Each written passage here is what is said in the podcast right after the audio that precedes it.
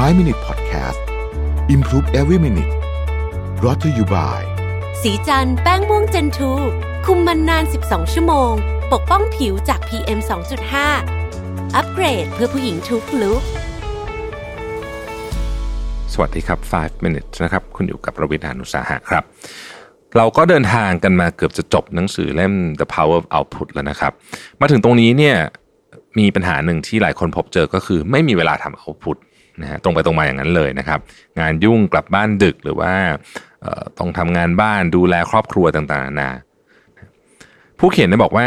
เขาเข้าใจนะว่าสำหรับนักธุรกิจเนี่ยที่มีงานยุ่งทั้งวันการจะหาเวลาเรียนหนังสือเพื่อตัวเอง หรือหาเวลาในการทำเอาพุตเป็นการลงทุนเพื่อตัวเองเนี่ยเป็นเรื่องที่ยากมากจริง ๆ นะครับ เพราะว่า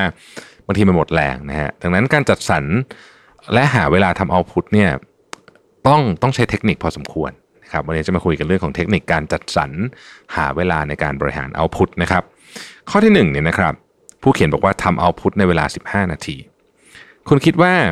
อ่านหนังสือ 15 นาที กับอ่านหนังสือ 60 นาที แบบไหนให้ผลดีกว่ากัน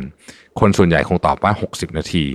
หรือยิ่งใช้เวลามาก ยิ่งเรียนมากยิ่งได้ผลดีกว่า ซึ่งไม่จริงนะครับ สิ่งสำคัญคือการมีสมาธิจดจ่อต่างหาก การมีสมาธิจดจ่อ 15 นาที ย่อมทำให้เรียนหรือทำงานได้ดีกว่า ทำงาน 60 นาทีแบบขอไปที เมื่อจำกัดเวลาขึ้นมาความสามารถในการจดจ่อก็จะสูงขึ้น ดังนั้นจึงไม่จำเป็นว่าจะต้องเป็น 15 นาทีเสมอไป แม้ว่าจะเป็นเวลาสั้น ๆ ก็ไม่เป็นไรนะฮะการลงมือทำภายในเวลาที่จำกัดจะส่งผลให้การเรียนหรือการทำงานนั้นเนี่ยมีประสิทธิภาพสูงขึ้นอย่างมาก หากใช้นาฬิกาหรือเครื่องจับเวลาจะยิ่งทำให้เรารู้สึกตื่นตัวและมีสมาธิมากยิ่งขึ้น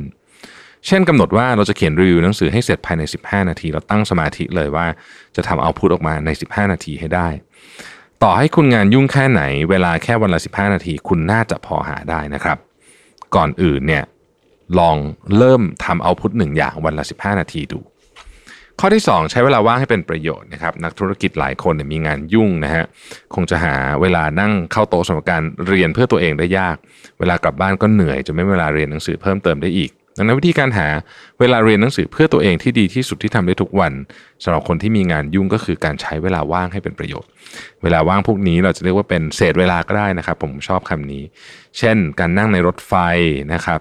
การยืนรอรถอะไรสักอย่างอยู่นะครับ รอคุณหมอนะฮะรอลูกค้านะครับหรือแม้แต่พักกลางวันก็ตามนะฮะ เวลาว่างแบบนี้เหมาะกับการทำ Input และ Output หรือใช้เวลาในการลงทุนกับตัวเองมากที่สุดนะครับด้วยเทคโนโลยีต่างๆ ทุกวันนี้ทำให้เราสามารถที่จะใช้เวลาพวกนี้เนี่ยอย่างมีประโยชน์มากขึ้นนะครับ ข้อที่ 3 ใช้สมาร์ทโฟนเป็นเครื่องมือในการทำ Output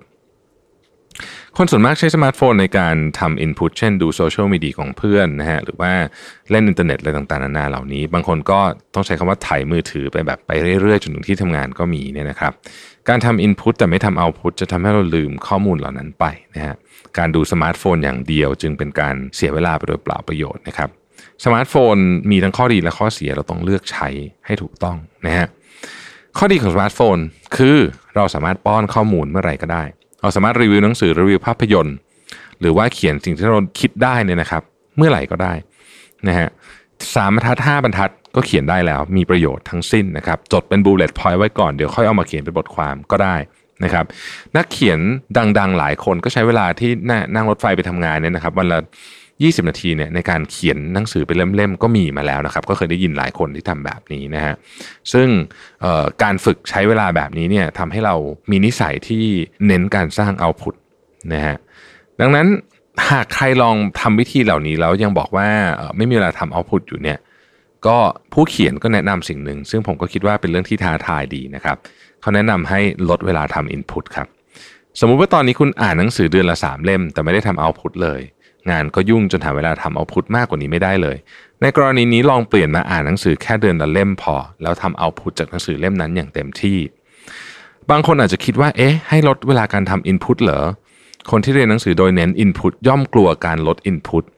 แต่ไม่ว่าจะทำ Input มากแค่ไหนหากไม่ทำ Output เราก็จะไม่สามารถใช้ประโยชน์จากมันได้เต็มที่ส่วนใหญ่จะลืมหมดเลยด้วยซ้ำนะครับพูดง่ายก็คือว่า Input ที่ไม่มี Output เนี่ยเป็นสิ่งที่ค่อนข้างจะมีประโยชน์น้อยนะฮะ หากเปรียบเทียบระหว่าง Input 3 เล่มแต่ Output 0 เล่มต่อเดือน กับ Input 1 เล่มและ Output 1 เล่มต่อเดือน อย่างหลังย่อมทำให้เราพัฒนาตัวเองได้ดีกว่า แถมยังใช้เวลาน้อยกว่าด้วย สมมุติว่าเราใช้เวลาประมาณ 2 ชั่วโมงในการอ่านหนังสือ 1 เล่ม ถ้าลดการอ่านหนังสือออกไป 1 เล่ม เราจะมีเวลาการทำเอาพุตเพิ่มขึ้นมา 2 ชั่วโมงหากมีเวลา 2 ชั่วโมง ย่อมมากเกินพอสำหรับการทำเอาพุตของหนังสือเล่มที่อ่านก่อนหน้านี้ นอกจากนี้เวลาอ่านหนังสือเนี่ยให้คำนึงถึงปริมาณเอาพุตที่ไม่ใช่ปริมาณอินพุตด้วยนะครับพูดง่ายๆก็คือว่าเมื่ออ่านหนังสือหนึ่งเล่มก็ต้องทำเอาพุตของหนังสือเล่มนั้นออกมาอย่างเต็มที่ เราไม่ควรเริ่มอ่านหนังสือเล่มใหม่จนกว่าจะทำเอาพุตของหนังสือเล่มเดิมเสร็จ ไม่งั้นมันก็จะไม่ได้ทำสักทีนะครับ เป้าหมายที่ควรจะทำได้ตอนนี้คืออ่านหนังสือ 3 เล่ม และทำเอาพุต3เล่มเป็นต้นนะครับดังนั้นเนี่ยเมื่อเราเน้นเอาพุตเนี่ยเราก็จะคัดเลือกนะฮะสิ่งที่เราเอามาทำมากขึ้น ผมค่อนข้างเห็นด้วยนะครับว่าวิธีนี้เนี่ยอาจจะได้ประโยชน์มากกว่าการที่พยายามจะอัดแต่ Input ที่เป็นเพียงขาเข้าอย่างเดียวนะครับ ขอบคุณที่ติดตาม 5 minutes นะครับ สวัสดีครับ 5 Minute Podcast Improve Every Minute Presented by สีจันแป้งม่วงเจนทู